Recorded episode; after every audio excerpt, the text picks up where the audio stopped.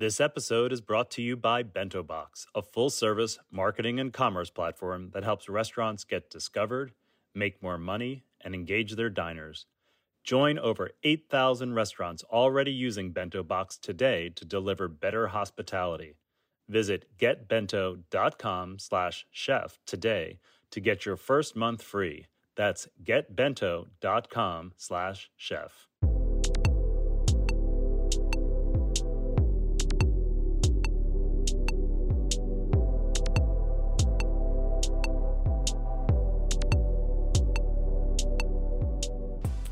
Welcome to Japan Eats. I'm your host Aki Katayama, a food writer and the director of the New York Japanese Culinary Academy, which promotes a deeper understanding of Japanese cuisine in America. We are broadcasting live from Brooklyn, New York. This show is all about Japanese food and food culture. We see sushi at every the supermarket, but what is beyond sushi? We hear dashi ramen izakaya, but what exactly are they? Japanese food is so mystery for many people, and I try to demystify it in this program with my good guests. My guest today is Mehdi Alexander Metaphor, who is a Kurabito or a brewmaster support at the Terada Honke in Chiba Prefecture near Tokyo. Mehdi is a Frank Tunisian, and he, he has made sake at five breweries in Japan for the last eight years. And Terada Honke is distinctively unique and known for its strong focus on natural sake making. Here, you are not talking about natural oriented brewing sake, but the never ending pursuit of minimum intervention to maximize the power of nature. The brewery was, found, brewery was founded in 349 years ago, but their philosophy shifted towards natural fairly recently. So today we'll discuss why Mehdi decided to pursue his career in sake making, why Terada Honke chose to become a natural sake brewer, its mind-blowing unique sake, and much, much more. But before you start, Japan is available on the Heritage Radio Network website as well as on iTunes, Stitcher, and Spotify as a podcast. So please go to iTunes, Stitcher, and Spotify, whichever you listen to, and subscribe to Japan Eats. And please write a review. We really appreciate your feedback. Now let's start a conversation with Mehdi Alexander Metaphor. Hello, Mehdi-san. Welcome to the show. Hello. Nice to meet you. Yeah, nice to meet you. Um, so, and thank you for staying up so late. You are in Japan, so it's really near near midnight. And uh, so, to get to know you, uh, where are you from, and what did you eat when you grew up? Okay, so I'm from France and Tunisia, both. So I was born in France, but I spent part of my life in Tunisia too. Uh, so I grew up between the two cultures with the very rich um, food culture. So what I've eaten uh, mm, since I'm I'm a kid is really um, how to say really rich. Um, I eaten so so so many stuff, and that made me uh, this. Mm, so I can eat everything. I mm, dislike nothing. so so I'm I'm open to any kind of cuisine, any kind of dishes. Uh, so and of course, uh, I felt into the passion of sake because I think this kind of mm, right. I think well. At least you picked the two of the best parts of France, and Tunisia. The great food. So, yeah, I'm very uh, jealous, kind of. So, and then, uh, so how did you get into Japanese sake? Well, uh, as I think many people, I started to uh, go to some Japanese restaurants, but uh, most of them were running by non-Japanese, so they were serving uh, at the end like a free baijiu or like uh, distilled uh, alcoholic beverages, and I I thought that was sake, but once I've been to a like a real Japanese izakaya in France, and uh, and we ordered uh, we order um, uh, nihonshu, the Japanese sake, the real one, and uh, from that from that moment I got really astonished about by this uh, mm, amazing and unique taste. Uh, of course, it was kind of a shock because um, it is totally different. It's different than wine, different than beer. So it's something new kind of taste or family of flavor uh, appear to your uh, mm, world experience. And uh, so, yeah, it was uh, fantastic and also really mysterious because it's hard to um, catch the taste of sake.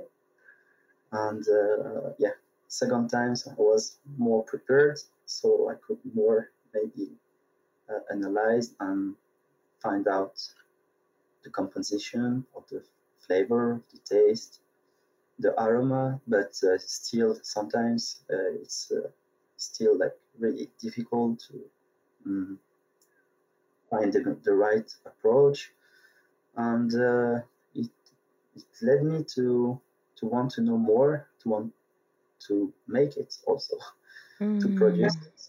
Because of this um, always uh, mm, mm, uncatchable um, mm, how to say it uh, yeah uh, property of sake. It's uh, it's some it's always challenging you.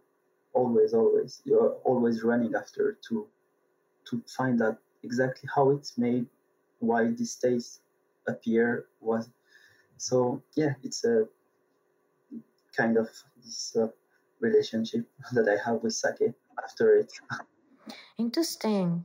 Yeah, so that's you really pointed out uh, interesting aspect of Japanese sake, right? Because it's so diverse, just made with rice and the koji and water, but it's the the flavor profile goes really really wide and deep, and it's it doesn't seem like even the same kind of beverage uh, made mm. out of uh, uh, just the simple three ingredients. So, yeah, interesting. And then, um, I mean, making sake versus drinking, they're completely different things. But you decided dive into making side. So, when and why did you go to Japan? Well, uh, like I, I, majored in chemistry, and but also I studied philosophy at, at university. And uh, following my studies, like I started an internship in a very large uh, pharmaceutical company in the production of uh, antivenom. Um, so it's basically antibodies against the um, snakes uh, and scorpions venoms. And but for um, number of reasons, like I had to quit so I wanted to do something completely different and live a great journey. Uh, I had this uh, fascination for sake at the same time. So I had also I I practiced uh, karate for several years. I also had interest in all the Japanese movies. So and I had the I, I, I, I was still young, like uh, young and, and with enough energy to just completely change my life and try first. So why not? right. well, sounds very simple, but it's really a big, big dive. So yeah, I'm so glad you did that too because no, you are in a really right place, uh, which we're going to talk about now. So, and so uh, before you joined Terada Honke, I heard that you worked at the four other breweries before joining uh, the brewery last year. So, where did you work and what did you learn at those four breweries? So, I started in Nagano. So, I had no plan, to be honest, when I came to Japan. Like, I didn't know where to go, who to speak to get inside the brewery, to, to get like uh, um, hired. Uh, and that time in 2013 it was still really new like all, almost no books almost no information so i had to search by myself on the net uh, I, I couldn't speak in uh, japanese uh, as well so uh, it was hard and uh, it's not like now most of the breweries they they want hire uh, foreigners because uh, of their commercial um, goals. They they want to open to to the world. no, that was really confidential, and so they were they had a lot of reserve, or they they were hesitating to hire me. So first I knocked to many doors, and uh, I was helped by uh, uh, farmers. I was living in farmers' places. We were working together, uh, and in return, in exchange, they were providing me food and uh, and uh, somewhere to sleep. Um, like it's a woofing really um, common or like famous um, system to to um, travel abroad for uh, almost no money. And uh, we knocked too many doors, and uh, most of the breweries in the region of Nagano they they refused to accept me to hire me even for free. Mm. Uh, one small brewery, we came back to them because uh, we said like uh, it's uh, like everyone say no, and they finally accepted me uh, as a like um, for an internship of mm. four months. Wow, you must be very persistent and uh, really passionate yeah. about getting the job No, they, they, they felt pity for me. I don't know. right. But, wow. But now they are like a family, and it was a very small brewery, and that, which now is get it got bigger and bigger and really famous. But at that time, it was small and almost unknown brewery, which is uh, mm, sorry uh, Okazaki Shuzo, the mm. Kirei Shinshu Kirei sake. Okay. Uh, yeah. And it's a couple uh, that was making the sake. Um, they had the kids, and I was yeah taking care of the kids and uh, and learning slow, um, slowly, slowly by slowly, like uh, how to make sake, and uh, so that was the first experience. I've learned a lot, but mostly how to wash and how to move inside the brewery, and I learned what the um, the role of the, each tools and um, the process also i could see i could realize exactly um, step by step step by step how the sake is made. But at that time i was wasn't like responsible for any uh, delicate task or like following a fermentation or uh, making a starter or uh, pressing. I was just participating it was perfect as a first uh, experience. Mm-hmm. And now they, they, they are doing a lot of sake amount. They renew almost all, all their equipments, and they are in the mm, yeah some some of, of their sake are uh, ranked uh, in the best sake in Japan. So mm, wow. So so then, uh, did you decide to switch a move to other yeah. brewery to learn more? To learn more, and I needed bigger uh, place to to also uh, get a, a, visa, a working visa. So so that's why I, I had to to shift for a place that um, has a potential of uh, trading with uh, foreign countries because like it's hard to get a visa for making sake. Mm. So every time we play on the words and uh, we justify my uh, hiring by, okay, I'm I'm a kind of commercial. Uh, I do business. I try to export sake, but in fact, I'm doing it. but no one, no one come to to to to check like uh, and uh, and then uh, if someone comes, like we can say, yeah, I need to to learn, I need to know how the sake is made to sell it, which is right. true. But, uh, I'm actually not selling it. I'm making it. right.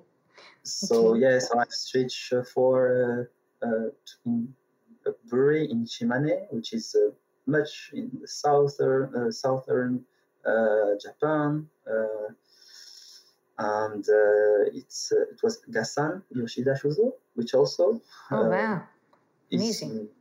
yeah well-known brewery, and uh, yeah, the second time we were more staff, so I would say the second step of learning how to make sake was more how learning how to deal with colleagues, Japanese colleagues, learning the hierarchy, learning exactly how uh, mm, like uh, 15 uh, people company is uh, mm, running and is moving and I had my first responsibilities as a kamaya, which is the the, um, the rice uh, um, when we steam the rice, the, this step. So I mm. first they put me there, and um, I got really close uh, after three months. I got really close to the kashira, the the,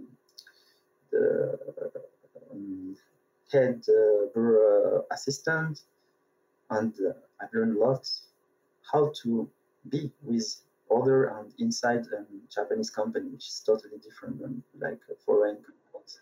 So, right. Like steaming rice, how much time every day, how to estimate exactly the time, the right time. Right. Just for the sake of, I mean, we want to get into Terada soon. Yeah. So, so what are the two other uh, places? Because you know, Nagano and the Shimane, they're completely different uh, region, and also I'm sure that the water changes, everything changes. So, where to other uh, previous? The third one was in uh, Saijo in Hiroshima, East Ooh, Hiroshima. Nice. So um, also a famous place for the massive production sake, but uh, also for really uh, quality uh, qualitative sake. And uh, so I stayed there one year and a half so one season in Shimane, one year and a half in Saijo, and then five years in uh, Nagoya, in uh, at um, uh, Banjo Jozo, the Kuheiji. Hmm.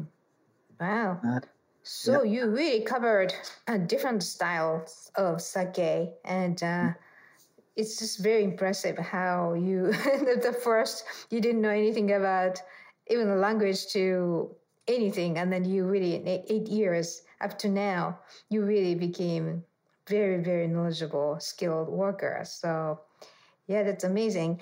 And uh, so, so you've been in Japan, right? So, do you uh, have you learned anything other than sake making, like being Japan, like culturally? Is there anything you got impressed with, or something first Japanese. oh, by the way, listeners, uh, his uh, Mehdi's Japanese is almost perfect. I thought he he grew up in Japan and went to Paris and then came back here, so that's that fluent. So, yeah. so, beside yeah, besides the second, I would say maybe the, the biggest uh, my biggest accomplishment was uh, to be to being able to learn Japanese. Uh, I also, of course, uh, I got involved into uh, rice uh, farming. So I'm like the previous company in Nagoya. Uh, they uh, farm uh, about 20 hectare of rice paddies. So it's very big. It's all Yamada Nishiki and Omachi, but it's not mm, organic style. so yeah. Mm. Oh wow. Wow, you really covered yeah, from everything, even from farming. That's very impressive. Okay.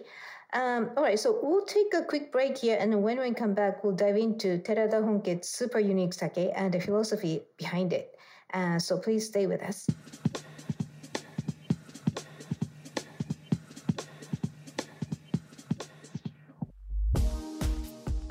Did you know that over 70% of diners research a restaurant online before ordering from or going in person? Your digital front door is more important than ever. Let Bento Box design and build you a beautifully branded website. Bento Box websites provide sleek design and seamless content management, creating impactful first impressions and converting visitors into customers. And with built in commerce and marketing tools like online ordering, gift cards, automated email, and more, You can also grow your revenue and keep your diners coming back. Join over 8,000 restaurants that leverage Bento Box to power their digital presence and deliver great hospitality. Visit getbento.com slash chef today to get your first month free. That's getbento.com/chef. Hey everyone, I'm Jesse Sparks, host of the new podcast, The One Recipe, from the team behind The Splendid Table. This pod is all about that one recipe that you lean on. The one you share with friends, the one you make when you need a little love, and the one you know will work every single time.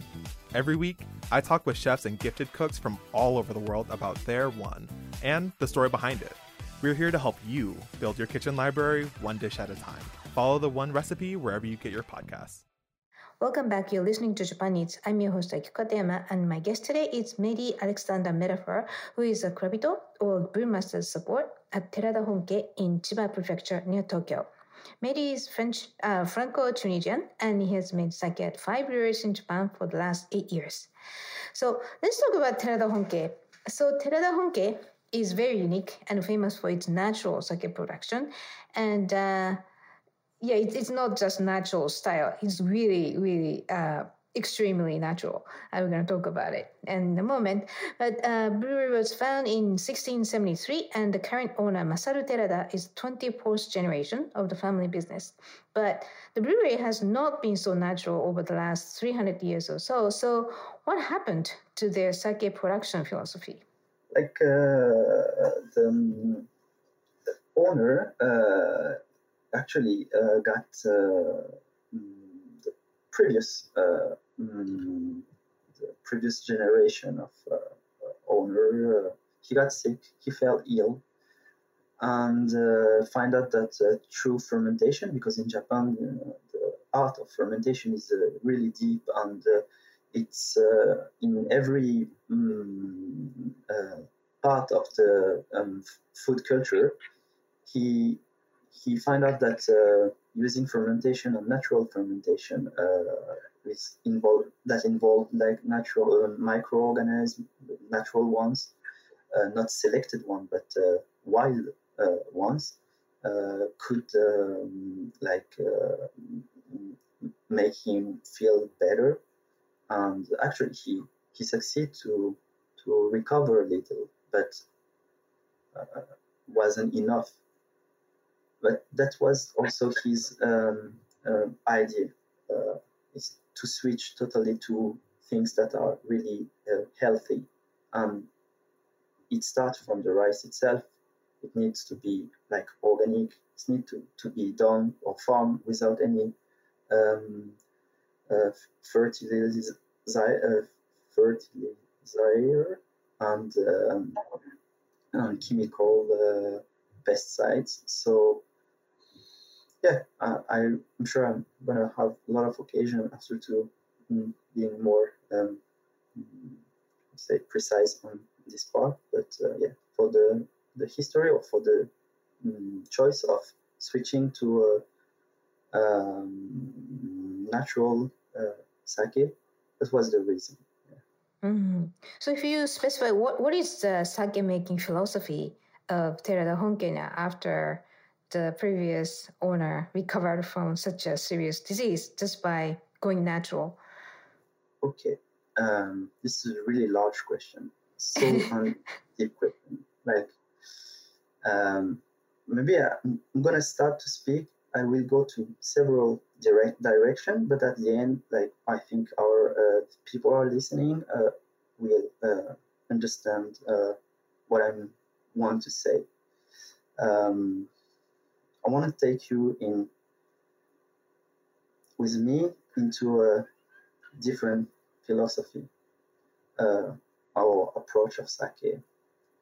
And I have to speak about sake first and say a few things about it. Um, okay, of course, we can say that natural sake is uh, necessar- necessarily made with organic rice. It's not only uh, a matter of organic rice, matter of um, mindset and how we think um, our relationship to the world, to the environment, to the nature. Mm, we say it's organic rice, but there is also um, no addition of any micro selected microorganisms.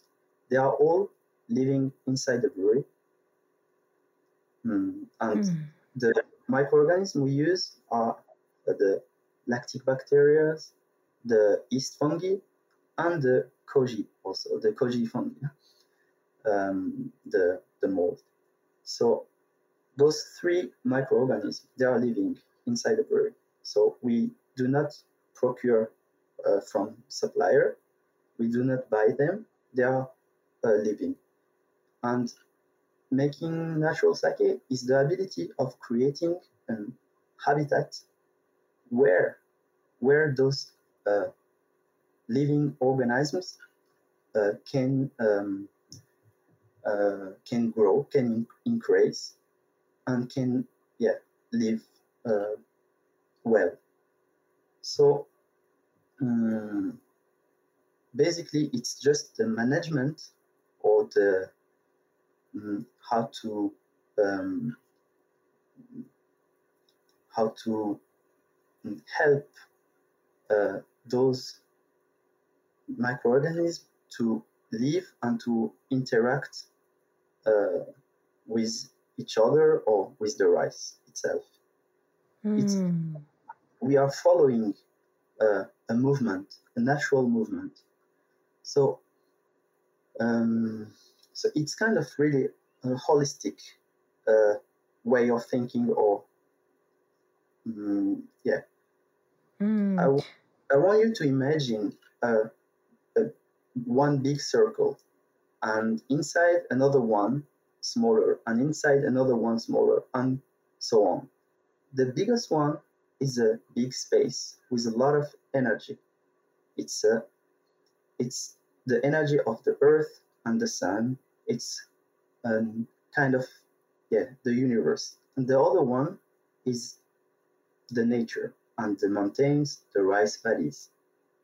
And the other one inside is actually the society and uh, made by um, composed with people with art with um, philosophy with concepts and the smaller one inside is the brewery and finally the smallest one inside in the middle is the tank Mm. All those hmm. spaces, all those spaces, they are connected. They are not um, so the limits of those circles. It's porous. It lets um, energy and things go through, pass through. So um, making natural sake is first uh, uh, being aware or about this. Mm. So all those ecosystem or habitat, they are really they they are open, they are not closed. So brewery basically what you find inside the brewery is exactly what you find inside the tanks. And the microorganisms are almost the same. They are living on the wall, they are living on the floor, on the roof, inside the wooden pillar of the brewery. They are living everywhere, and they are, and we are keeping the balance. So that's why brewery is not closed. There is no door. Like air come through, large amount of air comes through. Windows are always open, and we never wash. Why we never wash and we never clean so far and we never use soap? It's just to preserve the natural habitat. And then there are those living microorganisms, they can happily um, do their life. And they are confront, uh, they confront uh, themselves to um, other microorganisms that, and sometimes they they fight together, but it's the way they become uh, stronger and stronger. So we respect this kind of fight or confrontation.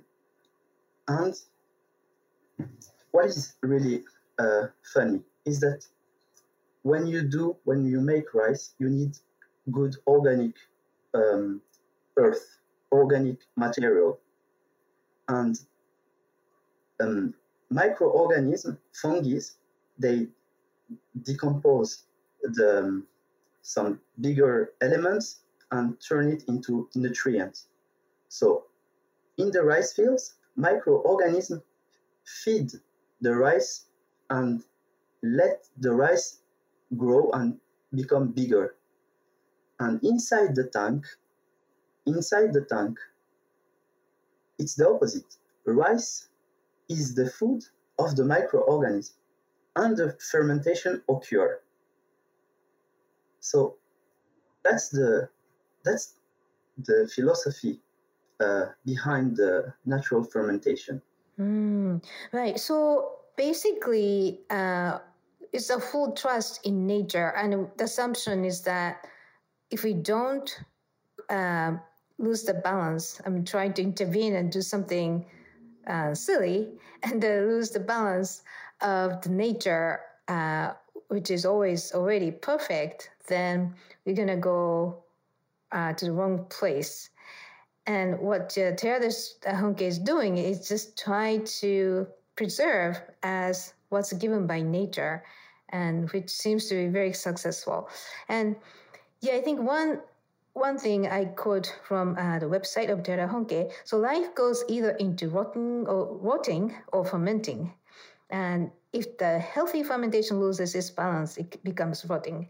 And uh, I think this is uh, what learned from the 23rd generation, uh, Mr. Terada, who got sick uh, because he lost the balance in his body. So this application of um, healthy balance, the, pursuit of healthy balance, I think is really amazing. And what's actually happening at the Sake Brewery, um, which you tremendously help, and is just so many elements. So let's just talk about these some elements involved in actual sake production.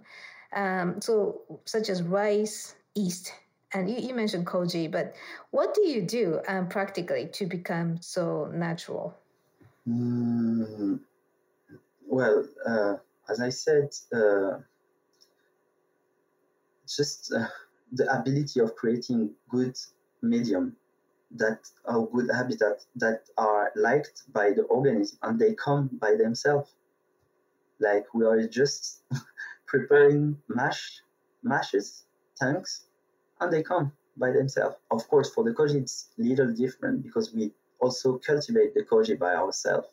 But mm, when you make a starter, when you start a starter, to make a starter, you just smash rice and of course, uh, mix it with water and with koji, and then just wait.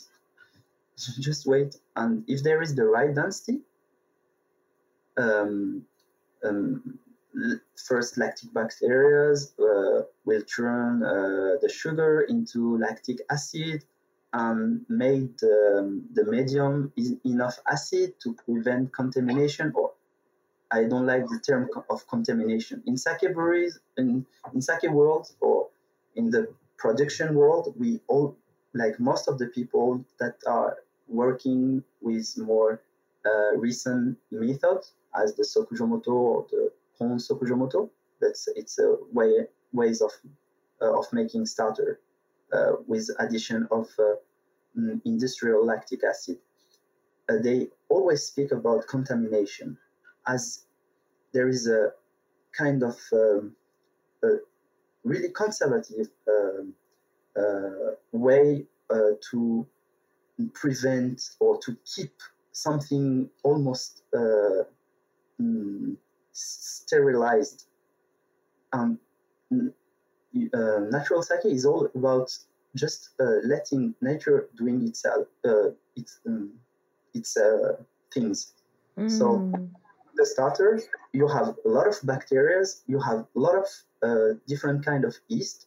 Uh, some are weak, some are stronger. Some some of them can produce a lot of alcohol. Some are just uh, there. Maybe they are just uh, mm, doing their life without almost no producing any alcohol or any good acid or like like in a society like in the nature like which everyone has it, it its its own uh, role but uh, it's they are all different and uh, some are maybe more important or not more important but just uh, for us uh, in our goal of making sake. So uh, if they are living together they are competing they are they can do some um, association against another type another type of mm, of yeast.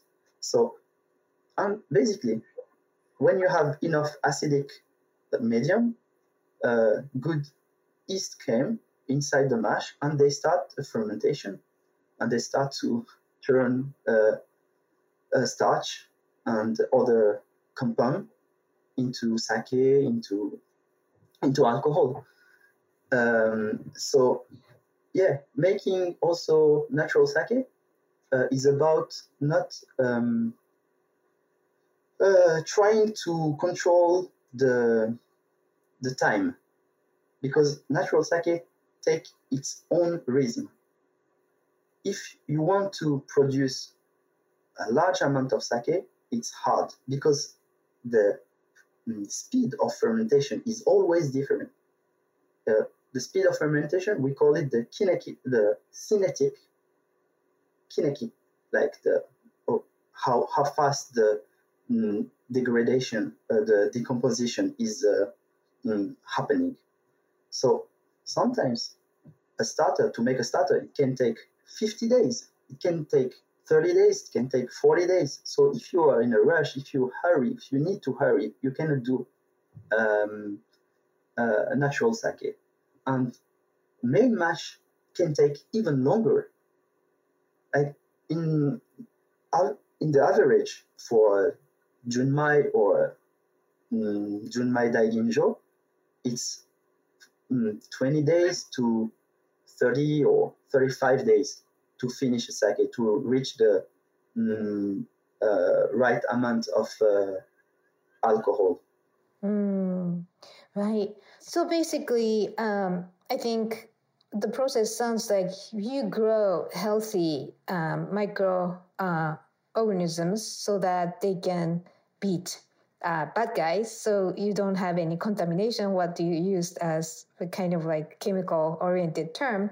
So the balance that you create patiently with long time that really keeps the balance of um, the natural power and then I heard you, of course, you use uh, organic rice and as the milling rate. I also sake has a low milling rate because it has an outer side of the rice. That's whole another uh, microorganisms and different flavors. And lots of sake undiluted, unpasteurized, no alcohol added, and those elements really create unique sake at Terada Honke. So let's talk about some of the sakes you make. So um, maybe you can give us a couple examples of that represent Terada Honke's philosophy. Yeah, but can I add something just about to to introduce the taste of uh, Terada? Sure, Honke? sure, sure. So about natural sake, and also you you um, I, I had to add two things. Uh, another thing is that we are working uh, really with a lot of happiness and we sing for some of the step of sake brewing. We sing, and that is a way to to thank to think uh, to thank the the the microorganism to be to um, be really uh, uh, to to feel closer to also this amazing uh, world and amazing things that is occur- occurring. And it's also a way to um, measure the time. So singing. Mm. Also, right. Uh, well, the singing at the Sake Brewery um, is a part of uh, the traditional way to make it, and maybe because people don't get bored or just exactly. Right, and also I think um, well, I, I've been to winery where people play uh, jazz or classic music the fermentation uh, room, and it's kind of I don't know how scientifically you can prove, but those wines they said taste better, and I, this could be uh, uh, some elements to make the bacteria happy as far as you sing well. Uh, it's hard to prove it, but what I what I mm, really feel is that it it, it increases my uh, sensitivity and my creativity.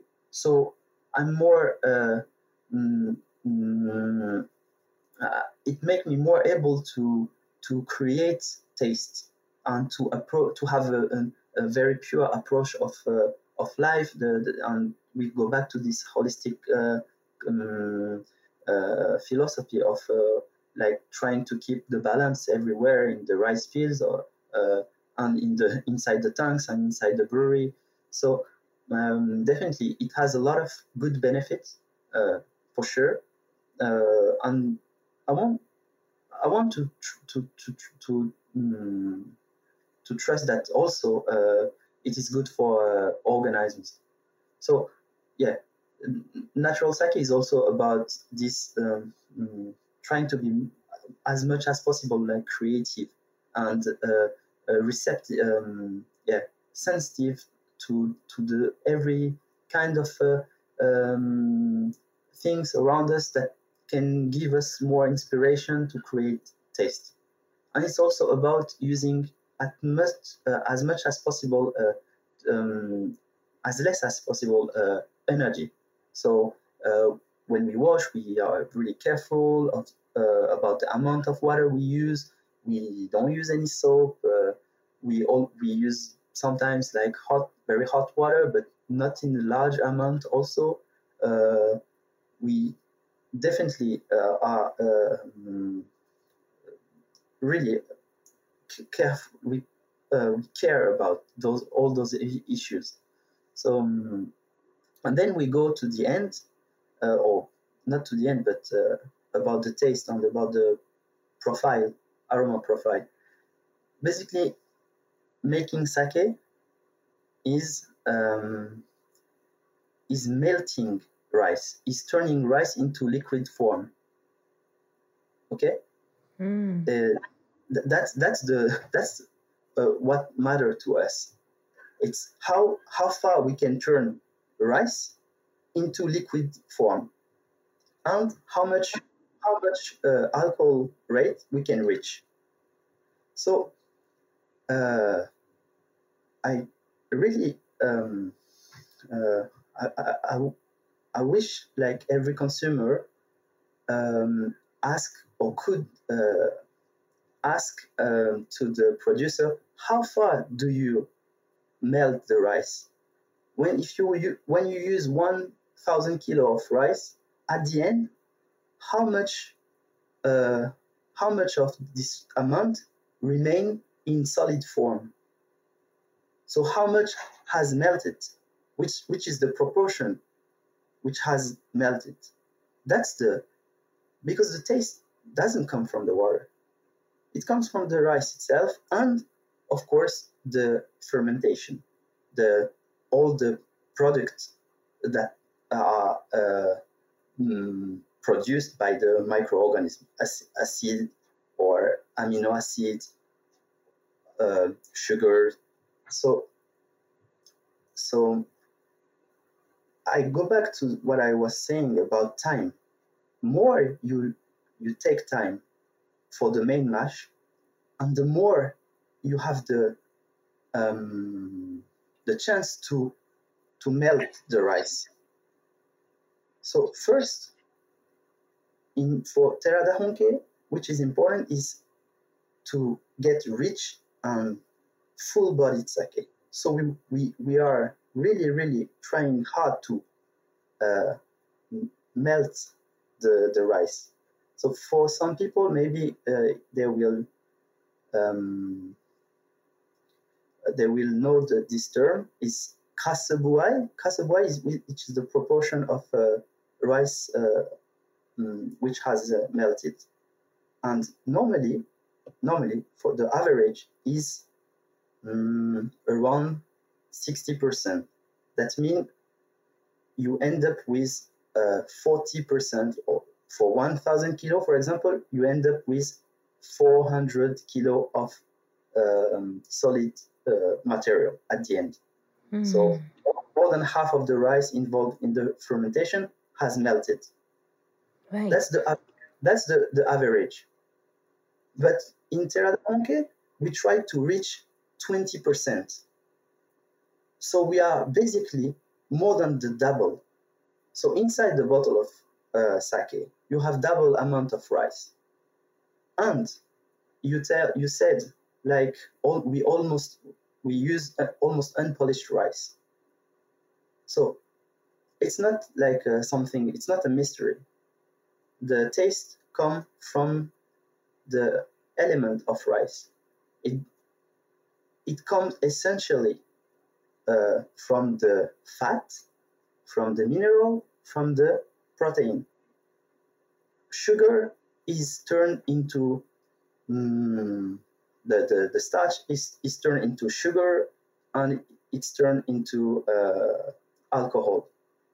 So mm. if you polish too much the, too much the rice, like uh, um, you remove half of it, you will remove all the things that create the taste, and you end up with a two-dimension sake that has only sugar and alcohol, and the umami disappear. The acid also almost disappear, and so uh, Kimoto, Kimoto has a very unique ability. The Kimoto way of making sake have a very unique ability. It's to uh, turn the protein into very, very, very large amount of amino acid. So if you re- if you keep rice as itself, like almost unpolished, and you combine it with Kimoto way of making sake, you end up with something really, really rich.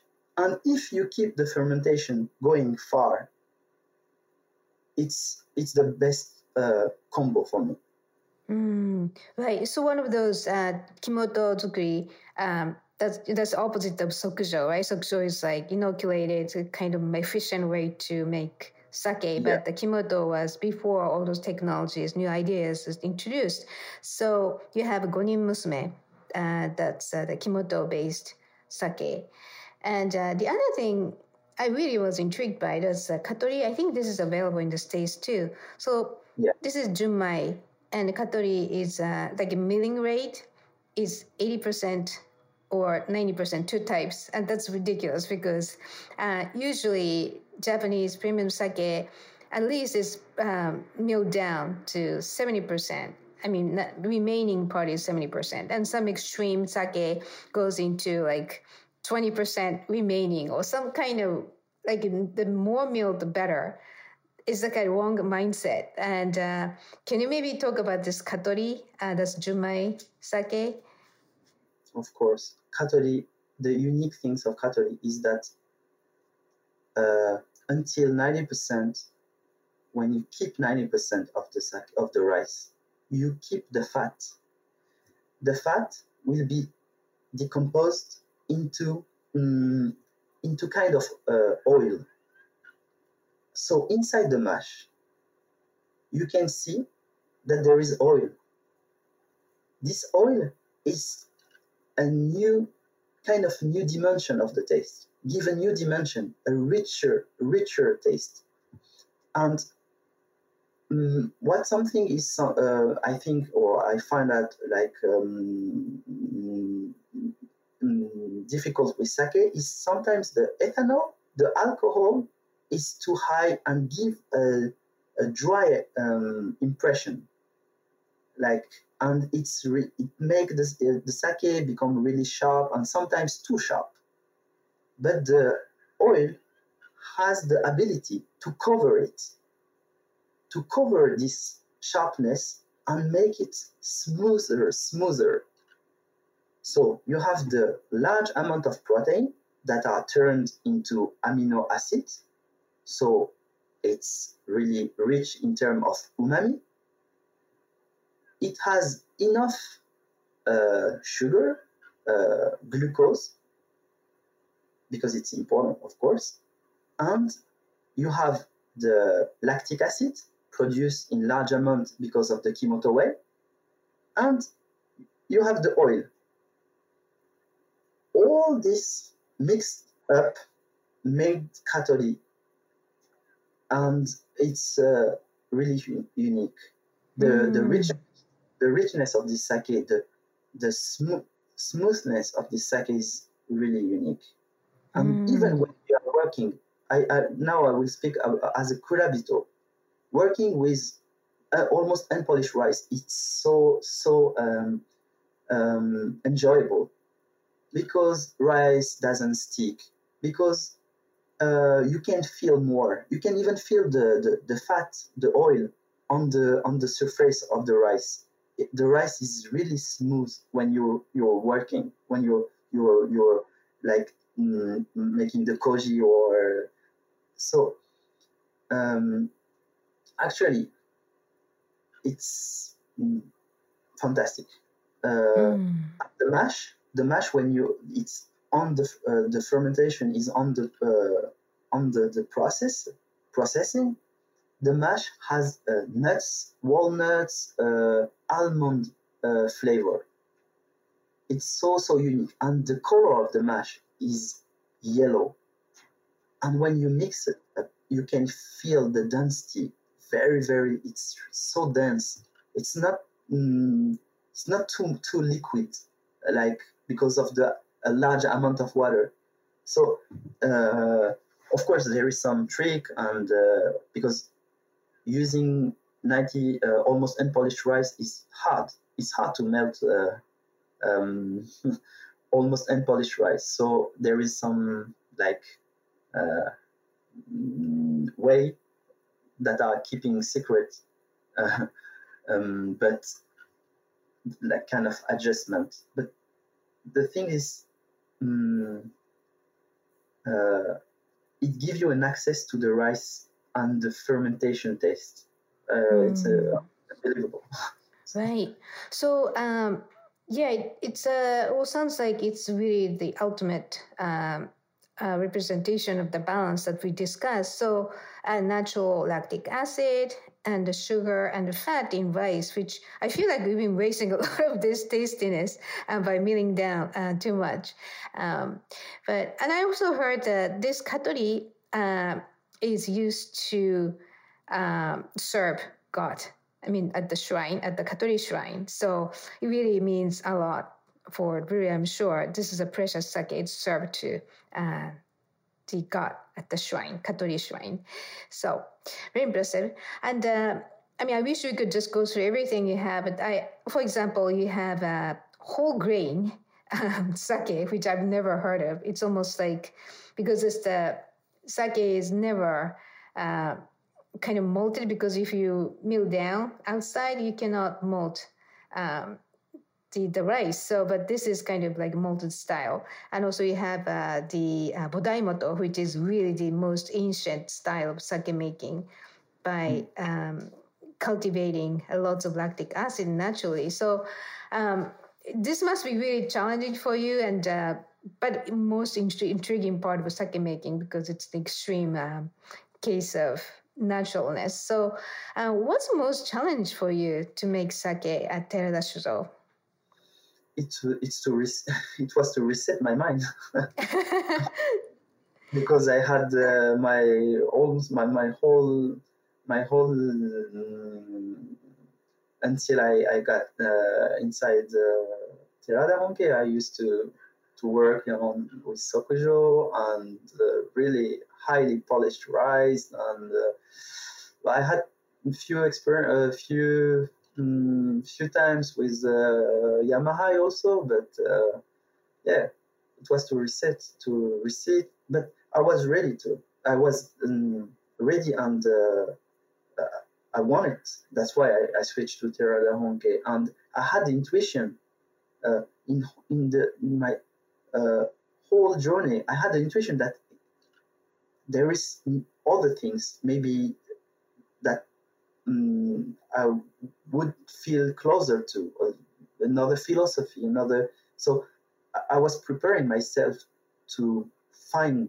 what I found in Terada Honke, and mm. uh, so yeah, the the, the maybe the, yeah the, the most difficult uh, or the most challenging things was to yeah uh, to be not uh, overflowed by the new taste and the new because it's uh, when you spoke about uh, when you have spoken about the, the unpolished the genmai issue uh, mm, that's also so interesting. And it's you have a kind of a matrix inside your head and with a lot of information and you keep adding information new flavor new taste and it increases all the possibility. So now I, I see so many possibilities. Like i'm sure that sake is still at it's uh, almost a um, baby age. Even it's, it, it has 2000 uh, years uh, uh, history and even more if you go back to uh, korea and china and, because actually what uh, Terada Honke is, is making uh, is, close to what was produced before. Uh, the recent the recent addition, the the, the, the previous this like uh, 100 years, the recent 100 years, the addition of um, kind of removed uh, sake. It's um, more its global aspect. Uh, it came from China, came through Korea, and ended up in Japan. And in Japan, it has a long, long, long, long life uh, in with a different form or aspect, closer to what we're doing now in Terada Honke. It's so recent. The, the polishing machine uh, came recently, like they have less than 80 years old the selected yeast also, especially the ginjo for make for making ginjo, they are so so recent. So if you remove those two addition in terms of the process, uh, I think you can reach uh, what is real sake, and you can reach the DNA. Of course, I don't blame or I don't think that uh, it's not relevant to make uh, high polished uh, um, uh, sake, sake based on high, high polishing rates of rice, but maybe it made it too exclusive. It made the sake too exclusive and le- less able to be uh, mm, like shared with other uh, mm, style of food, with other uh, food culture. Mm. So going back to what is sake, what sake is, the DNA, how we uh, can be a nice approach to also uh, um, to also re-increase the consumption of sake because it's definitely decreasing uh, and the interest in sake also in Japan, for example. So Mm, so I'm I'm working on those issues now. I'm trying to, uh, yeah. Mm, right. So, and then um, you know, Terada Honke seems very forward-minded, and uh, unlike most traditional breweries, it it welcomes you, um, like non-Japanese Kurabito, although you i think you seem to be almost more japanese than i regular japanese people. But do you have other non-japanese kurabito at terada honke mm, i think because of the corona uh, they are not uh, almost not like it's difficult to come uh, to japan. Mm. Uh, but uh, i heard that uh, almost every year some people they come like foreigners they come to for internship so mm. they, they come few months, couple of months, a couple of weeks, and they and most of them they are winemakers. They have like al- already experience in uh, in fermentation. Uh, so uh, yeah, uh, is always welcoming people, and I, I go back to what I was saying about the my circles, my space, those ecosystem, and I said it's all about exchanging. And Terada Honke has the, this ability to exchange with the with the outside world and to um, take from this world uh, ideas and inspiration to enhance uh, their art. So when brewery is um, is close, too much close, almost like uh, there is no any more exchange with the world, with the outside. Uh, actually, it it rotten. Easy. Mm, and Right. uh, and it doesn't it doesn't uh, um, how to say uh, there's no rebirth it it keep itself like this and then it died Right. So that's the then this uh, comes to comes full circle, right? Like rotten, there are two paths. Uh, life can get uh, to rotten rottening state or fermentation state, which keeps living forever. So by having someone like I've been very impressed how much you've been contributing to Japanese traditional sake industry, and um, yeah, I really think it's so valuable to have someone like you uh, regularly, constantly uh, in for the Japanese sake industry for the future. So, what are your plans and dreams? Mm, my plans my plans to it's to uh, to stay there and learn and feel more and more deeply how uh, Teradas Honke uh, um, brewery is is working and and to analyze this uh, model of uh, this unique model of uh, it's not just a brewery. Uh, as I said, it's a whole ecosystem with a cafe. Also, there is a cafe, uh, and um, because we are not only producing sake, we are producing like um, narazuke and, and uh, uh, ume juice and uh, many many kind of food based on fermentation. So kurabito, they experience every time this kind of food, and uh, and so they enrich their potential of uh, creation. So there are always this kind of thing. So mm, I want to go deeper and deeper in this uh, uh, direction of uh, getting more inspired by the environment, by the mountain, by the rice field, by the this whole ecosystem, and see how far it can help me to make to create new sake. So my dreams is of course to become once uh, to make maybe my own brewery. I Mm. Actually I have to go back to France. I cannot stay anymore because of uh, like uh, private issues. Uh, my family asked me to go to come back. So in short, in mid short term, in short mid term, I, I will I will have to go back to my country. So I'm also working on book uh, and. Uh, and also yeah i want to improve the maybe uh, the if i can uh, add something maybe it's just because i uh, i'm i'm still uh, I, I can speak well japanese i can help i can uh, i can read i can but i'm still how to say a foreigner. So uh, i've always and there is always a distance. So this distance allow me to allows me to also see things that some people cannot see. So it has limits but also benefits.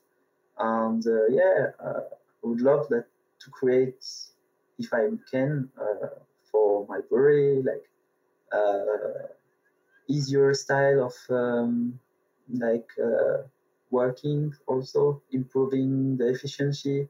Like can be natural but efficient and and then give more like time free time to the kurabito uh, so and uh, yeah improve the work conditions and some it's all there is many things to to to to to work on.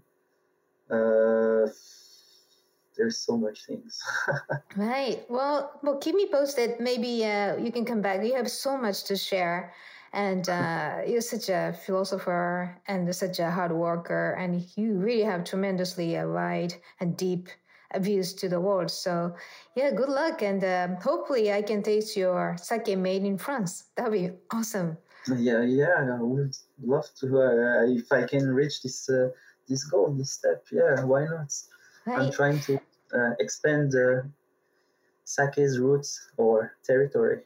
Right okay so where can we find your updates online and on social media uh, I only have uh, like one. Uh, I recently opened Instagram account. Okay.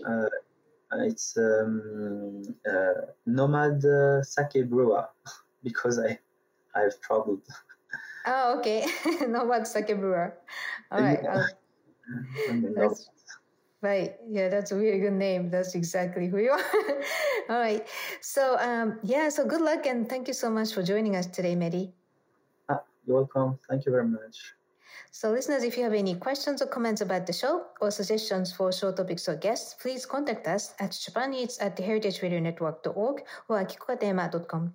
Japan Eats is a weekly program and always available at heritageradionetwork.org as well as on iTunes, Stitcher, and Spotify as a podcast.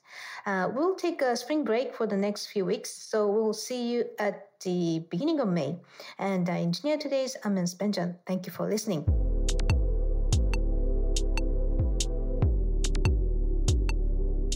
Japan Eats is powered by Simplecast. Thank you for listening to Heritage Radio Network, food radio supported by you. For freshest content, subscribe to our newsletter. Enter your email at the bottom of our website, heritageradionetwork.org. Connect with us on Instagram and Twitter at heritage underscore radio. You can also find us at facebook.com slash heritage radio network. Heritage Radio Network is a non-profit organization driving conversations to make the world a better, fairer, more delicious place. And we couldn't do it without support from listeners like you. Want to be a part of the food world's most innovative community? Subscribe to the shows you like, tell your friends, and please join the HRN family by becoming a member. Just click on the beating heart at the top right of our homepage. Thank you for listening.